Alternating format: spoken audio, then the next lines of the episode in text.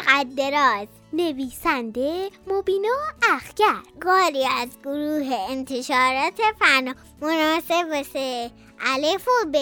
امیدوارم لذت ببری دوست خوبم. روزی روزگاری توی جنگل زیبا. حیوانای زیادی بودن که با هم با مهربونی و خوبی رفتار می‌کردن. تو این جنگل از همه نوع جونور و حیوان وجود داشت.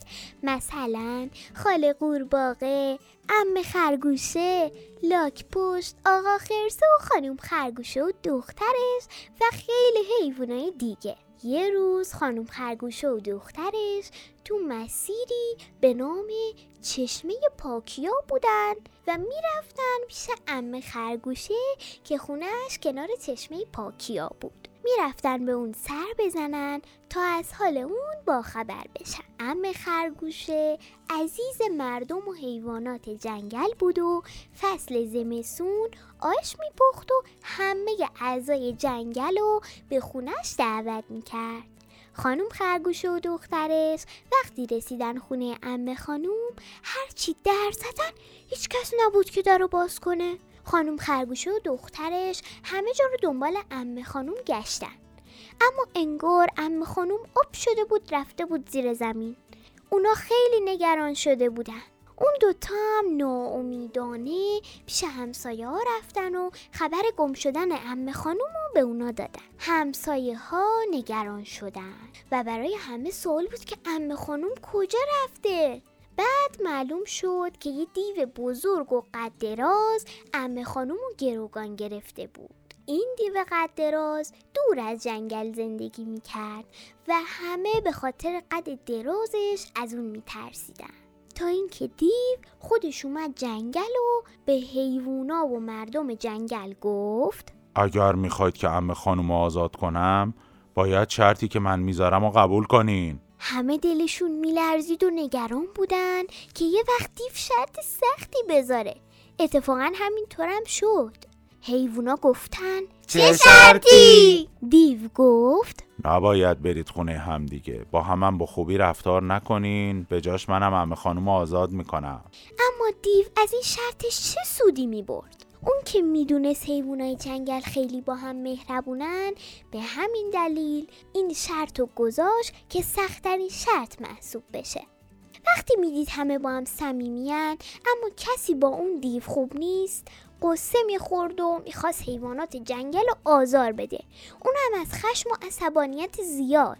دیو ناراحت بود که قدش درازه و همه از اون میترسن.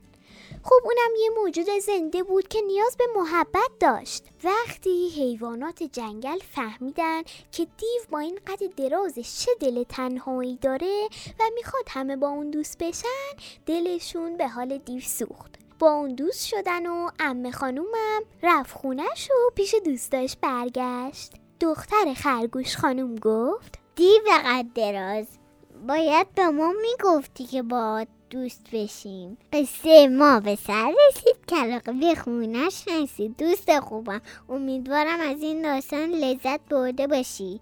پایین اومدیم. ماست بود. قصه ما راست بود.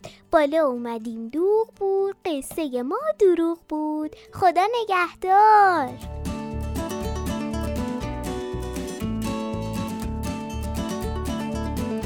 دوست خوبم. اینجا رادیو فرنامه.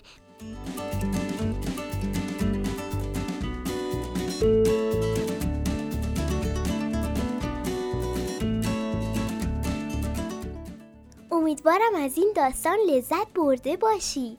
دوست خوبم تو هم می‌تونی داستان خودتو چاپ کنی. اگه می‌خوای این کار رو انجام بدی من بهت کمک می‌کنم. داستان تو از طریق اینستاگرام واتساپ و تلگرام برای انتشارات فرنام ارسال کن تا داستان تو به صورت چاپی یا صوتی تولید کنیم و اسم عنوان یه نویسنده ثبت بشه. ادساین فرنام کودک.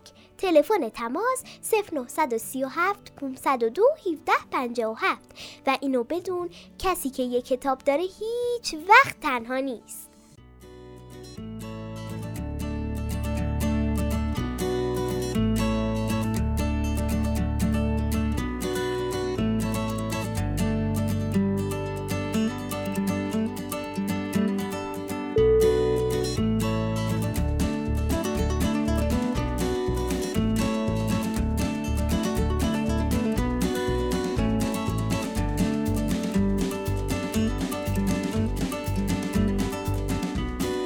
Bye.